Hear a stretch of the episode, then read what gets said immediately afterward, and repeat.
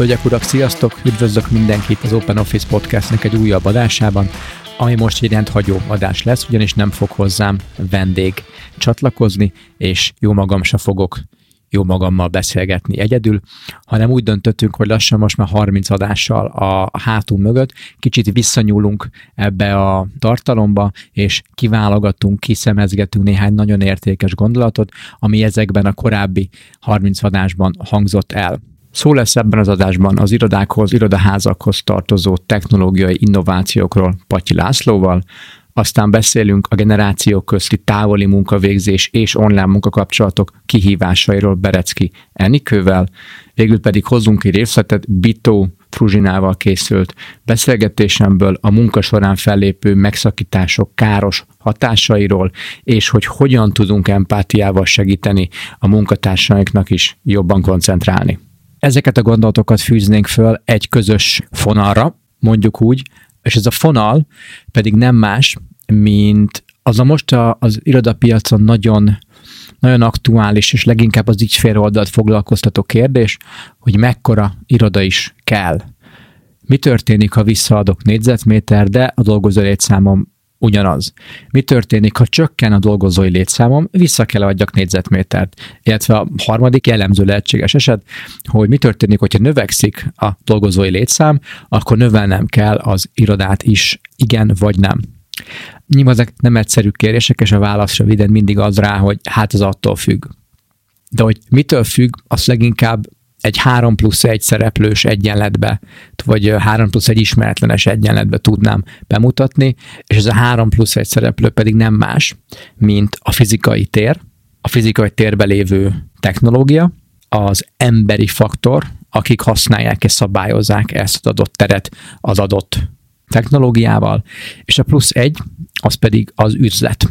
Üzleti célok, és az üzleti aktivitás az üzletnek az érdeke ennek a négy ismeretlennek a, most hívjuk úgy, hogy az egyensúlyából tevődik össze, vagy áll össze az, hogy mi, mitől is lesz egy iroda jó, mitől fog egy iroda működni, mit, mitől fog nem működni, ennek a, ennek a három plusz egy ismeretlennek kell jó arányba állni. És hogy mi ez a, ez a jó arány, erre mondtam azt előbb, hogy hát attól függ, ez iparága, de leginkább cége kéne, hogy megválogassa, és bármennyire is szeretnénk, és keressük, és kéri a piac, hogy, hogy legyen egy fix recept, egy fix egyenlet, amit mindenki le tud másolni, és akkor mindenkinek jó lesz.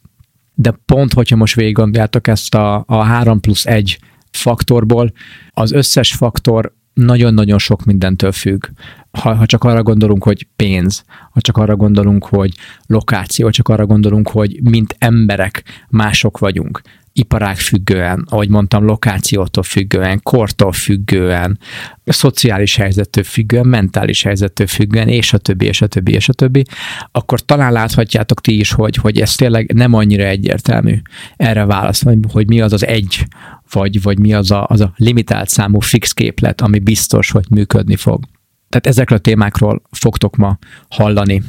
Tehát még egyszer a képletnek az elemei, a fizikai tér, a térben lévő technológiai megoldások, az emberi tényező, illetve az üzleti oldal, az üzleti szerep.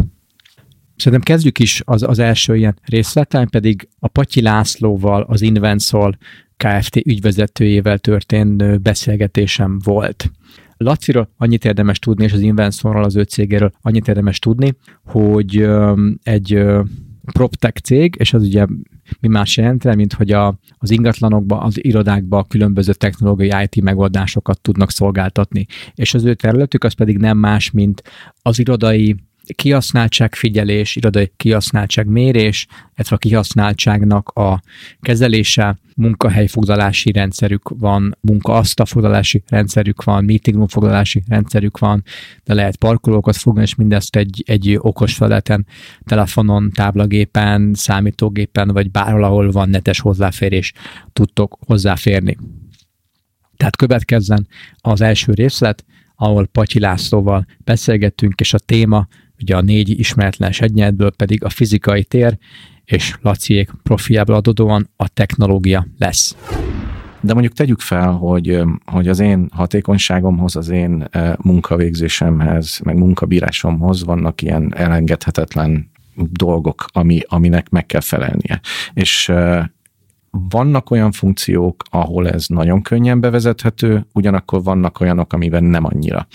Van olyan controlling, vagy mondjuk IT-s terület, ahol ahol kell a két monitor a munkaállomáson, vagy kellenek azok a, az adminisztrációhoz szükséges papírmunkák, aminek ott kell lenni a, a, a közelben. De ez csak egy. Van ezer dolgozón, vagy 1500 dolgozón, hány ilyen csapat, organizációs egység vagy, vagy részleg van, aki így dolgozik, és mennyi van még, akire rá lehet szabni egy ilyen flexibilis munkát, és egy ilyen, egy ilyen hotdeskinges megoldás. És ez az, ami az igényt adta igazán, hogy vannak olyan funkciók, amelynek a betöltéséhez nem kell, hogy fix legyen a, a dolgozónak, és az igazán hatékony vagy optimalizált megoldás az a hibrid megoldás. Az azt jelenti, hogy ha a, egy olyan rendszert adunk a, a dolgozóknak, amivel ő tudja eldönteni, hogy hova akar ülni, de azt is el tudja dönteni, hogy otthonról dolgozik-e, mikor, és ha ő úgy gondolja, hogy nincsenek meg a feltételei az otthoni munkavégzésnek, ő hétfőtől péntekig, 9-től 5-ig ugyanúgy bejárhat dolgozni, ugyanarra a helyre, mert le tud ülni, ha ugyanarra, oda, ugyanoda szeretne dolg, ö, ö, ülni. És ő úgy gondolja, hogy ő onnan tudja a teljesítményét leginkább elérni. Tehát erre van lehetőség, és ettől hatékony egy rendszer, hogy a bizonytalanságban ad valami kapaszkodót, hogy ha én így szeretek dolgozni, arra is meg legyen a munkakörnyezet, viszont hogyha én egy kicsit flexibilisebben, szabadabban szeretném ezt kihasználni, akkor arra is legyen lehetőség. A nap végén nem az a fontos, hogy ki van bent az irodában, hanem az, hogy a munka el legyen végezve. És ez a teljesítmény alapú szemlélet, az az, ami, a, ami, ami nem könnyű, ez egy átmenet, ugyanakkor nem attól függ, hogy velem szembe ott ül a dolgozó, vagy, a, vagy mellettem, hanem, hanem az, hogy én ezt hogyan tudom kezelni a, az elvárásokat feléjük, illetve az én felém, mint mondjuk egy, egy, egy team lead, vagy egy supervisor, vagy egy, vagy egy osztályvezető, nekem milyen, milyen elvárásokat kell teljesítenem, milyen milyen KPI-okat kell teljesítenem majd a, majd a, majd a menedzsment felé. És erre egy, egy rendszernek támogatónak kell lenni minden tekintetben. Nem feltétlenül csak a, a kihasználtságra vonatkozóan, hanem magával a teljesítménnyel is.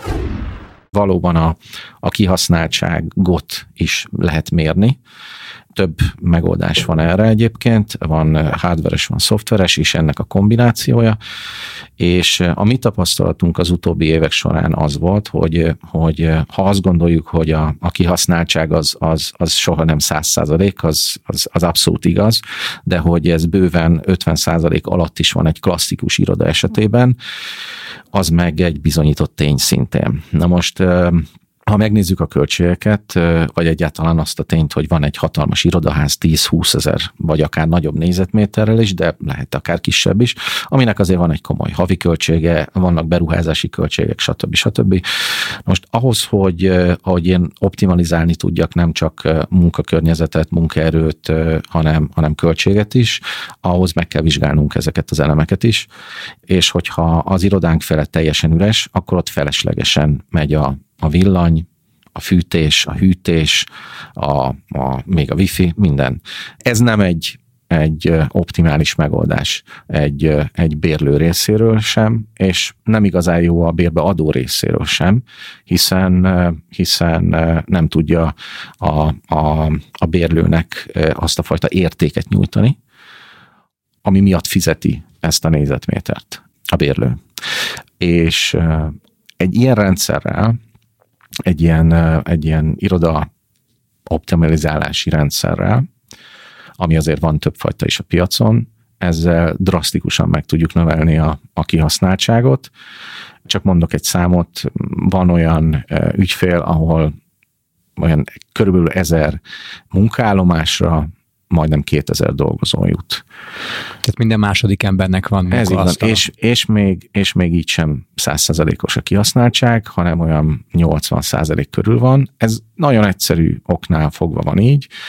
ahogy te is említetted korábban, nem mindenki van mindig bent az irodában, tréningeken, kiküldetésen, ügyfélnél vannak betegek, home office-ban vannak, szabadságon vannak. Most egy ekkora mennyiségű embernél, mondjuk egy 2000 embernél, ez bőven lefedi azt a, azt a range-et, amitől nem kell ekkora terület, hogy, hogy irodában ki tudják használni.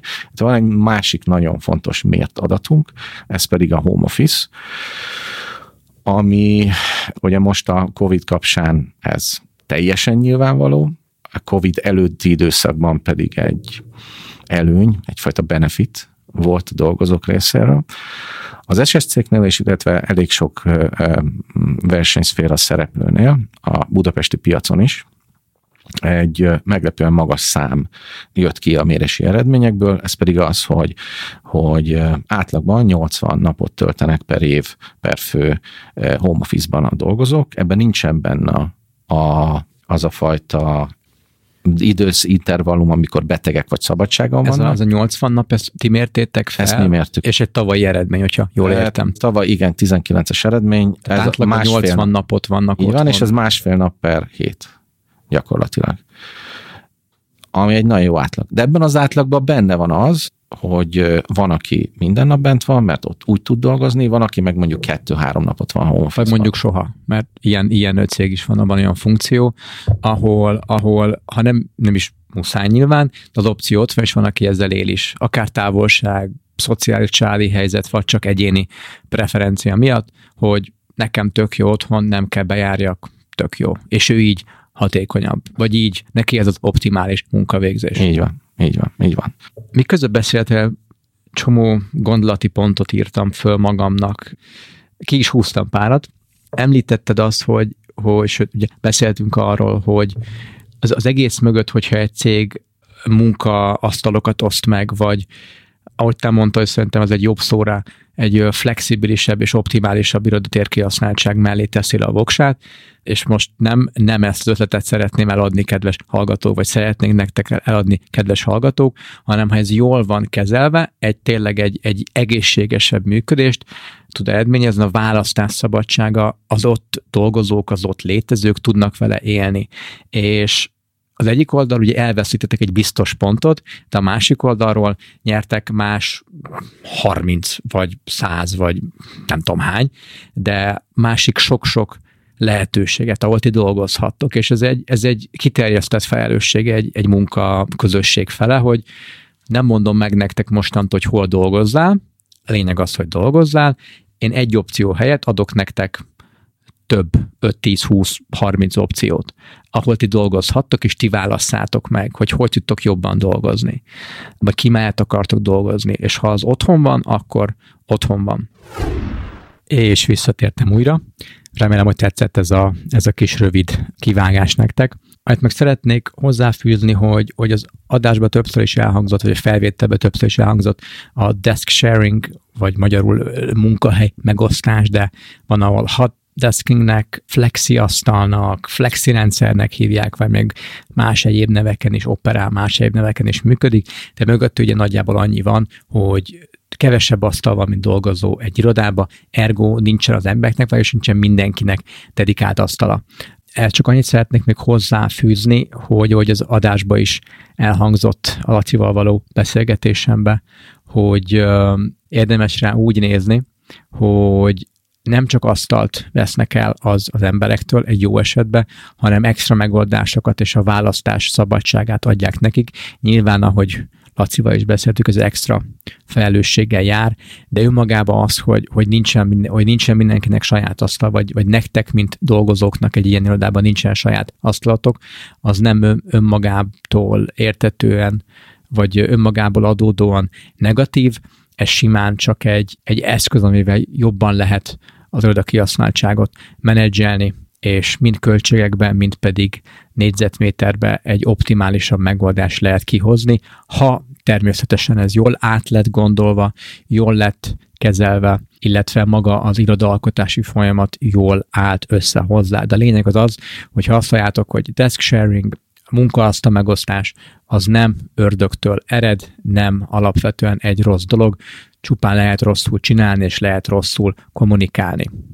Viszont ez a, ez a kis rész remek felütés a következő válogatott részünknek, ahol Décsi Gáborral, a Dome Kft-nek az ügyvezetőjével beszélgettem egy nagyon hasonló témáról, amit most fogtok hallani rész, az alapvetően az iroda alkotás, az iroda tervezés, és most nem csak a belső építészeti tervezésre gondolok, hanem az, hogy amikor egy cég eldönti, hogy jó, lesz egy új irodánk, hogy az a alkotási vagy, vagy döntéshozatali folyamat, az pontosan miért is kéne hosszabbnak legyen, mint ahogy még mindig a bevett gyakorlat diktálja, vagy a bevett szokások diktálják a, a magyar piacon, illetve az, hogy miért is egy vállalati önismereti feladat az, hogy iroda alkotás. Hallgassátok ezt a szekciót is figyelemmel és élvezettel. Az a helyzet, hogy, hogy amikor, amikor minket megtalálnak, akkor nagyon sokszor egy fit-out projekttel találnak meg minket. Egy és, kivitelezési. És egy kivitelezési projekttel találnak minket. Az az igény, hogy szeretnénk új irodát építeni, és már jó eséllyel a tervek is elkészülnek, tehát nem azzal keresnek meg minket, hogy gondoljuk végig, tervezzük meg a, az irodát, és utána építsük meg. És, és innentől kezdve van egy időnyomás hiszen az a mondás, hogy, hogy fél év múlva költözünk, hiszen lejár a bérleti szerződés, megkötöttük az új bérleti Itt szerződést, gyorsan kivitelezzünk. Na most ott előjönni egy olyan gondolattal, hogy oké, srácok, Gondoljuk akkor, már akkor, akkor üljünk le, húzzátok elő a HRS-t, kezdjünk el mérni, hogy, hogy a tereket hogy használjátok, mi a helykihasználtság, kiknek milyen kapcsolódása van melyik szervezeti egységnek a másikhoz, és ebből ki fog alakulni egy funkcióséma. Ezzel párhuzamosan fölmérjük a munkavállalói igényeket, ebből ki fog alakulni egyfajta térszervezés, egyfajta bútorozottság, különböző terekből mennyi, mennyire van szükség, és akkor majd utána tervezünk, és majd abból lesz egy olyan építési fázis, egy olyan kivitelezési fázis, ahol ezt meg is valósítjuk. Na hát általában ott szokták azt mondani, hogy köszönjük, de nekünk erre időnk nincs. Igen. Miközben arról beszélünk, hogy itt egy, egy nem ritka esetben két éves folyamatról beszélünk. És ez ideális egy nagyon, esetben. Ideális esetben. Ez egy nagyon komoly vállalati, önismereti feladat megismerjük a saját munkavállalóink, a saját vállalatunk működését. És innentől kezdve, amikor ezt a, a mondatot kimondjuk, akkor látszik, hogy ez nem egy kivitelezési feladat, hanem itt arról beszélünk, hogy, hogy, hogy hogyan működik a vállalatunk. Ott és, már, és mit is akartok az irodától. És mit is akartok. És az a helyzet, hogy, hogy itt edukálni kell a, a piacot, és edukálni kell a vállalatvezetőket, és ebből a szempontból megint azt gondolom, hogy a jó példák azok a, a multinacionális vállalatok és a, a külföldi központú vállalatokból jövő jó gyakorlatokon keresztül érkeznek meg először Magyarországra. Kevesebb esetben van az, hogy egy magyar vállalat belső késztetésből kezd el így hozzányúlni egy iroda kialakítási projekthez, viszont nagyon jól lehet edukálni a piacot a jó gyakorlatokon keresztül. És erre vannak azok a jó példák, amit egy-egy konferencián, tematikus konferencián lehet hallani olyanoktól, akik egyébként megvalósítottak sikeresen ilyen projekteket. És visszatértem újra a moderátori szerepbe. Remélem élveztétek ezt a kis rövid részlet is a Gáborral való, Décsi Gáborral való beszélgetésemből.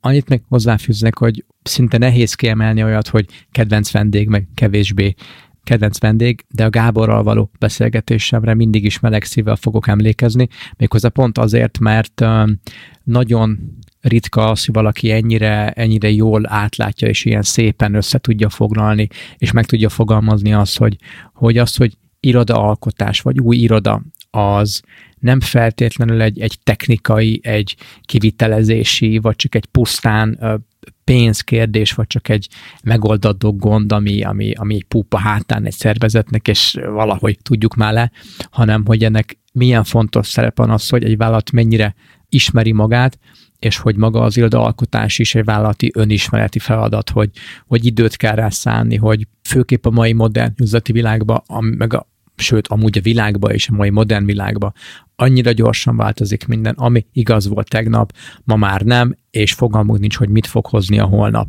Egy ilyen világban, és ha azt hozzátesszük, hogy, az, hogy egy cég általában irodát most nagyon csak a hasamra ütök, mondjuk azt, hogy öt évente vált. Amúgy valószínűleg gyakrabban, de most mondjuk azt, hogy öt évente vált, tételzük fel egy Magyar, ma Magyarországon egy cégirodát, hogy öt év alatt mennyi minden tud változni akár csak a, a dolgozóknak a személye, emberek jönnek-mennek, vagy csak maradnak cégemből, de más pozíciót töltenek be, akár az üzleti modellje változik, más termék, más szolgáltatások pörögnek, a céget eladták, megvették, átalakult, és a többi, és a többi. Hogy öt év alatt annyi minden tud változni, és ha ez a A iroda, ami a régi iroda, és a B iroda, ahová majd szeretne menni, vagy fog menni a cég, feltetően nem ugyanolyannak kéne, hogy lennie, vagy legalábbis egy cégnek meg kéne arról győződni, hogy, hogy, hogy abban az öt évben ténylegesen mi is történt, egyáltalán megérteni, hogy a mostani iroda szolgálja-e a szervezetnek a céljait, szolgálja a dolgozókat, szolgálja a vezetőséget, segíti-e, támogatja-e, vagy csak egy, egy, most ahogy az előbb is mondtam, egy púpa háton, amit meg kellett oldani valahogy, egy iroda kellett, és az övék az olyan, amilyen, meg tudta fogalmazni a szervezet, belátta-e a hibákat, tudja hogy mi az, ami jó, de leginkább meg tudja magát ismerni annyira, hogy a lehető legjobb döntéseket tudja hozni az új irodát illetően. Térjünk is hát a következő szekcióra, ugye Lacival és a Gáborral való beszélgetése leginkább a, a fizikai térről, a technológiáról, illetve az üzleti oldalról szóltak. A következő beszélgetés, ami Berecki Enikővel, generáció szakértővel történt, most leginkább a technológia és az, és az emberi kapcsolatokra, vagy a technológia és, és az ember kapcsolatáról lesz szó. Ugye mostani, amikor azt az adást fölveszem, 2021. februárjában még igencsak döngető COVID, COVID pandémiás helyzetben vagyunk, ahol a, az offline, online életünk elég agresszíven és elég durván folyt össze azoknak, akik most úgy, hogy modern munkát végzünk, tehát számítógépekhez vagyunk kötve, és a különböző videomeeting, online csetek, webinárok, távoli munkavégzés a mindennapoknak a részévé vált. A magánéletünk sokszor összefolyt teljesen a munkahelyi életünkkel, és az, hogy, hogy online, offline mennyi időt töltünk, talán sohasem volt ennyire fontos, mint ma, talán sohasem volt ennyire fontos érteni a különbséget, és, és megpróbálni ketté választani a kettőt egymástól. Enikővel a, a rész, amit amit fogtok hallani, Enikőnek a, a szakmája a generáció szakértőségből adódik, ez egy nagyon szép magyar mondat volt. Ő leginkább a, a különböző generációk, mint például ugye Z generáció, Y generáció, X, baby boomer és a többi, és a többi velük foglalkozik, és a beszélgetésekben is erről lesz szó, hogy mennyire van különbség a fiatalabb generációknak, ugye azért emelem ki őket, mert a fiatal generációk most jelenleg az egyik kiemelt célpontjai a cégeknek dolgozói toborzás oldalon, illetve ők azok, akik már a, a, mint technológiai natívok internettel és, és okos eszközökkel a kezükbe születtek szinte. Az Enikkel való beszélgetésemből ezekről hallattok, hogy mi is a szerepe pontosan a technológiának az online-offline szerepeknek a szétválasztása, illetve az, hogy az a home office átállás, amit, amit egyik napról a másikra meg kellett, hogy ugorjunk 2020 márciusában nagyjából egy, egy éve, az olyan mennyire is volt tervezve, vagy mennyire nem volt tervezve. Jó hallgatást ez a szekcióhoz is, utána visszatérek. Te hogy látod, hogy amikor technológiáról van szó, és a digitális megoldásokról van szó, mi a te tapasztalatodban az a jó arány, ami a digitális megoldások és a személyes interakciónak a, a legjobb felosztása, mondjuk a te munkásságod és tanácsadói karriered során? Én Hát én azt látom, hogy mindenképpen fontos a, a, a technológia, és ez elkerülhetetlen használni, és most egy kicsit olyan ez, talán korábban is beszélgettünk erről már, hogy mindig benne volt ez a köztudatban, hogy például home office-ra nagyobb az igénye az embereknek, illetve sokkal racionálisabb lenne bevezetni akár a munkahelyi terek miatt, akár, akár a, az energiával való hatékony gazdálkodás miatt is, a munka-magánélet összehangolása miatt, ami nagyon fontos az Y generáció számára. Igen. És ebben a technológia az óriási előrelépést jelenthet, nagyon sok tekintetben, és most ezt megléptük kényszerből, tehát be meg kellett, meg kellett lépni, ami, amit ugye a jövőre próbáltunk belőni, hogy jó, a több cégnél legalábbis tudomásommal voltak erre tervek, bevezették mondjuk már azért a home office bizonyos esetekben, de nem mindenkinél, most hirtelen mindenkinél. Ilyen teszt jelleggel eddig. Teszt, igen. teszt jelleggel, igen, legalábbis hát kényszerből. Nagyon sok visszajelzés van arra vonatkozóan, hogy, hogy bevált. A, a, ami miatt nem, nem mm, vezették be sok területen, az gyakran a bizalmatlanság miatt volt, tehát sok vezető, és ők általában vagy X generációsok, vagy baby boomerek bizalmatlanok voltak a munkavállalókkal szemben, hogy jól fogják-e végezni a munkájukat otthonról, és rájuk jellemző is az, hogy jobban odafigyelnek, hogy, hogy elvégzik a munkát a, a munkatársak, beosztottak ebben az időszakban, és azt lehet látni, hogy jól, jól elvégzik zömében.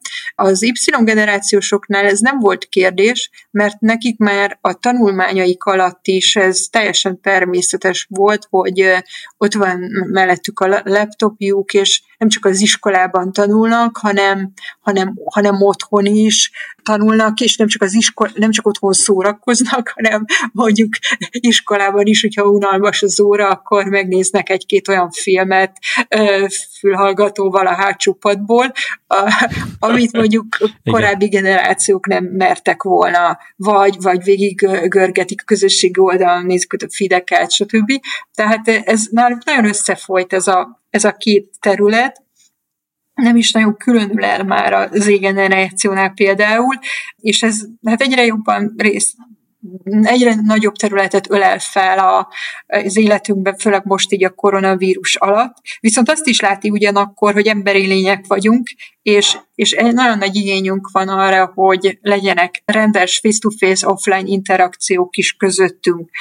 Éppen emiatt én is olvastam erről a témáról, és azt látni, hogy nagyon sokaknak igényük van arra, hogy visszamenjenek a munkahelyükre, igény van a közösségi terekre, kiemelten a munkahelyeken, tehát nem feltétlenül mondjuk a, a, a zero asztalra, hanem, hanem a, a, ahol együtt tudnak mondjuk egy kicsit leülni és kötetlenebbül, kötetlenebben beszélgetni például.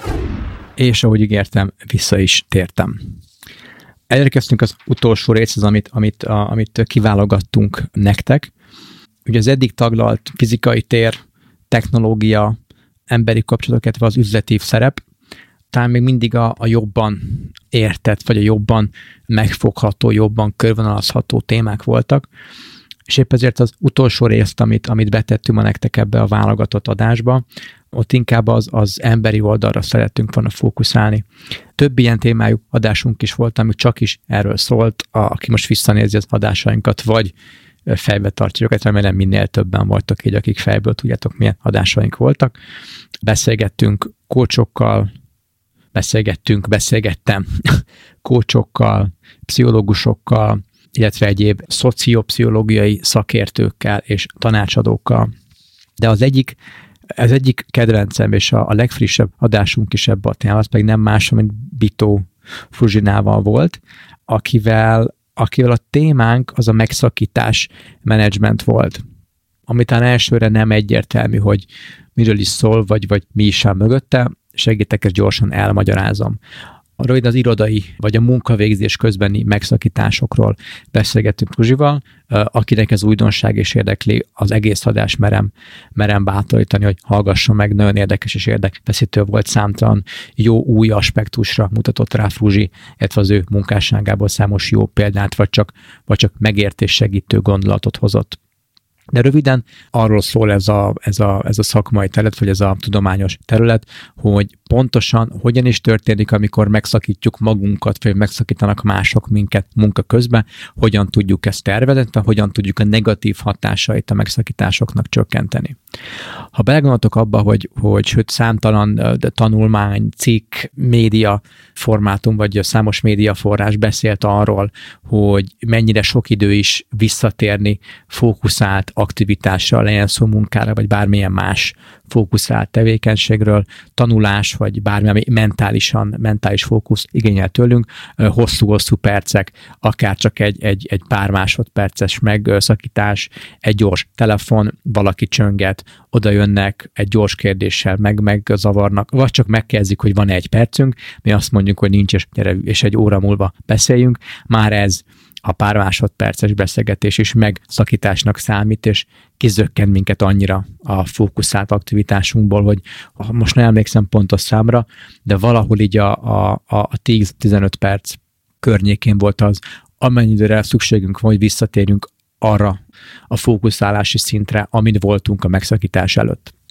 És a rész, amit kivágtunk a Fruzsival való beszélgetésünkből, vagy beszélgetésemből, az még leginkább a, arról szól, hogy a munkatársi empátia. Hogy ne csak arra gondoljunk, hogy nekem van egy kérdésem, most kell válasz kapjak rá, mert ügyfél kéri, vagy mert csak nekem most jött eszembe megkérdezni, és hogy ne azonnal induljunk el a kollégának az asztalához, a kollégának a szobájához, már kopogtat futás közben, és az ajtót nyitjuk, és már mondjuk, hogy van egy perced, és, és, és kezdjük el rögtön mondani, hogy hogy mire is akarunk beszélni, meg se várva a választ, hogy ténylegesen van egy perce az adott illetőnek. És Fruzsi arra fogja felhívni a figyelmet a következő néhány percben, hogy mennyire is fontos az empátiát gyakorolni, olyan szinten, hogy figyeljünk arra, hogy a másik készen áll-e arra, vagy vajon tényleges, hogyha én lennék az ő helyébe, ha úgy néznék ki, mint ő, az arc, mimikám, a testbeszédem és a többi, akkor vajon szeretném-e, hogy megzavarjanak engem abban, amit éppen csinálok. Jó hallgatást ehhez is, és utána még visszatérek egy zárásra, elköszönésre hozzátok. Milyen egyéb akár jobb, könnyebben elérhető, vagy, vagy akár már most is mindenki által ismert, csak éppen nem feltétlenül ebbe a szerepbe látott megoldásokról tudsz, vagy, vagy életőek el. Uh-huh. Hát, hogyha már itt a mediátor technológiákat ö, említettem, akkor már mindenképp ö, érdemes ö, szóba hozni, hogy amit a, az intelligens technológiák meg tudnak tenni, azt mi is meg tudjuk tenni. Tehát ha az irodában jelen vagyunk, akkor érdemes figyelni a másik munkavállalónak a, a pozícióját, arc kifejezését, és ha látjuk, hogy éppen elmélyülten dolgozik, akkor esetleg halasztjuk akkor nem el. Oda. Igen. Tehát ez, ebben, ebben nagyon nagy szerepe van a, a munkatársak empátiájának, hogy, hogy hagyjuk a másikat dolgozni, hogyha úgy látjuk, hogy éppen elmélyülten dolgozik, és addig próbáljunk valami mással foglalkozni, amihez nem kell az ő segítsége. Ez talán az egyik legkézenfekvőbb eszköze a megszakítás menedzsmentnek, az empátia, a munkatársi empátia. Úgyhogy ezt mindenképpen kiemelném, de ez is ugye ebben is szerepet játszik a tudatosítás. Tehát ehhez az kell, hogy az emberek felismerjék a, a megszakítások negatív hatásait, és próbáljanak tenni ellene. De fizikai korlátok is igénybe vehetők, ugye itt szóba jönnek az iroda bútorozási megoldások, az elválasztó falak, paravánok, hangelnyelőmek, ezek főleg a háttérzaj, illetve a, a környezetben beszélgető kollégáknak a, a megszakító hatásait tudják kiküszöbölni. Ugyanakkor azt fontosnak tartom kiemelni, hogy egy zárt iroda az nem feltétlenül hatásos az elmélyült munkára, tehát nem feltétlenül szűri ki a megszakításokat, hiszen a virtuális megszakítások ugyanúgy megvannak. Ellenben, ha mondjuk egy gipszkartonfallal leválasztott, tömörajtós irodában dolgozunk, akkor kívülről a munkatársak egyáltalán nem látnak be hozzánk. Tehát nem látják, hogy mi mennyire dolgozunk, mennyire elmélyülten dolgozunk, és benyitnak, megkérdezni, hogy zavarhatnak-e. Tehát ha jól belegondolunk... is. Így van. Tehát, ha jól belegondolunk, tulajdonképpen a megszakítások témakörében, főleg a személyes megszakítások hatásainak a kiküszöbölésében segítséget nyújtanak a, az egyterű vagy félig egyterű irodák, ahol rálátunk a másikra. És hogy ígértem, visszatértem újra.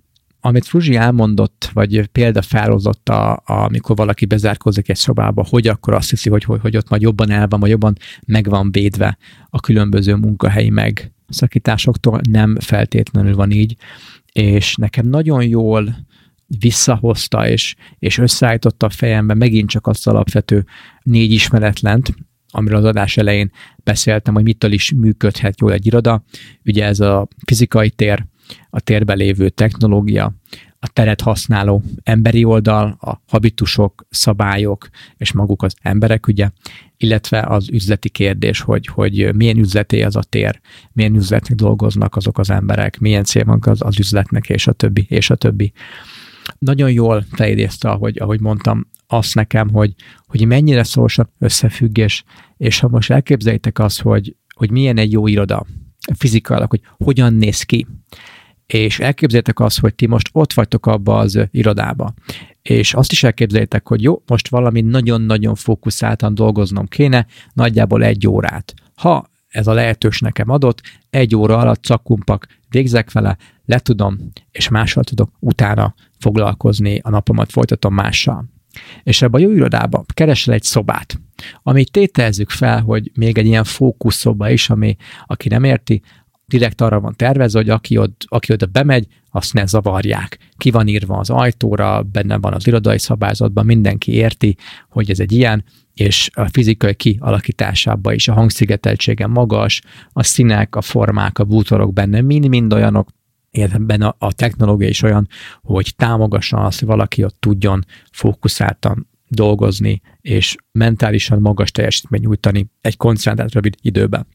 Ha ezt így látjátok magatok előtt, tehát adott a tér, ami működik, adott a, a technológia, mert a falak olyanok, mert a, a légkezelő nem túl hangos, mert nem csupa üveg az egész, mert a wifi működik, mert a világítás jó, mert a bútorok segítik a koncentrációt, és a többi. És ki is van írva az ajtó, hogy, hogy ez egy fókuszszoba, benne van a szabályzatban, az emberek elvileg tudják, hogy ez egy, ez egy fókuszszoba.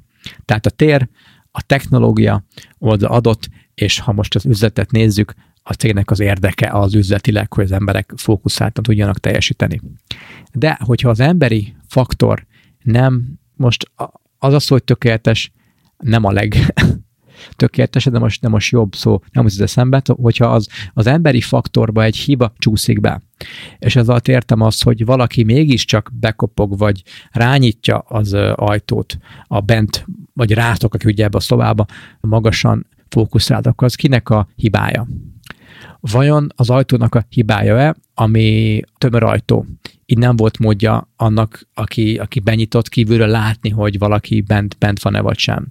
Vagy az ajtó üveg, de mondjuk a rajta lévő fóliázás pont túl magas, így nem lehetett belátni rajta. Vagy az adott dolgozó egy új dolgozó, és még nem csinálta meg azt az e-learninget, vagy egy nagyon más helyről jön ugye? Akkor már az egész rendszer borul. És nem egyértelmű, hogy az ajtó hibája, a HR hibája, a kollega hibája, vagy nektek a hibátok, mert mondjuk nem foglaltátok be a szervezetnek a meeting room foglaló tárbázatába, vagy, vagy rendszerébe az, az adott szobát. Pedig minden más adott volt és hogy az, az emberi faktor mennyire a legérzékenyebb benne, és hogy Fruzsi is hangsúlyozta, az empátia, a türelem, a megértés és a, és a, az agilitás, vagy változástűrés, vagy, vagy rugalmasság, ez most számtalan néven hallható, az mennyire fontos, illetve az, hogy megint csak az empátiára visszautalva, hogy ne csak mindig azt nézzük, hogy, hogy nekünk mi a jó, és próbálunk a közös érdek fele is menni. Ugye most a mai, mai világunkban, megint csak 2021 februárjában annyira nehéz anya nehéz szétválasztani az, az egyént a köztől. Annyi mindenről kellett lemondanunk a magánemberi oldalon az elmúlt egy évben. Szórakozás, utazás, nagyon sokszor, vagy sajnos nagyon sokszor megélhetési gondok, munkahelyelvesztés, karriernek a, a megtorpanása, vagy egyéb fontos terveknek a, a kudarcba dőlése nagyon nehéz, és nagyon könnyűn tudunk beleesni abba a hibába, hogy, hogy csak magunkkal foglalkozunk, vagy csak magunkból indulunk ki, és valami nem működik, akkor mást okolunk. A irodát, a falakat, a többieket, a világot, és ez sajnos ez, ez, ez nem segít, hiszen csak jobban beállok minket abba, abba a gödörbe, aminek már-már a szélén álltunk azzal, hogy, hogy problémáink vannak. Mi ennyit szedtünk nektek össze mára, Remélem, hogy élveztétek. Tervezünk még több ilyen válogatott adás, vagy most a Best of jut eszembe, meg nem tudom, mi lesz az adás címe pontosan, amire ez fölkerül, fogjátok látni, hiszen rákattintottatok. Tehát tervezünk több-több ilyet is. Én remélem, hogy élveztétek igyekeztem az átvezetőket is nagyon frappánsra, ahol tudtam rövidre tenni, és megpróbálni jól összekötni ezeket a részeket. Remélem, hogy sikerült. Még ezt remélem, hogy élveztétek. Köszönöm, hogy velünk vagytok, találkozunk legközelebb. Minden jót nektek addig is. Sziasztok!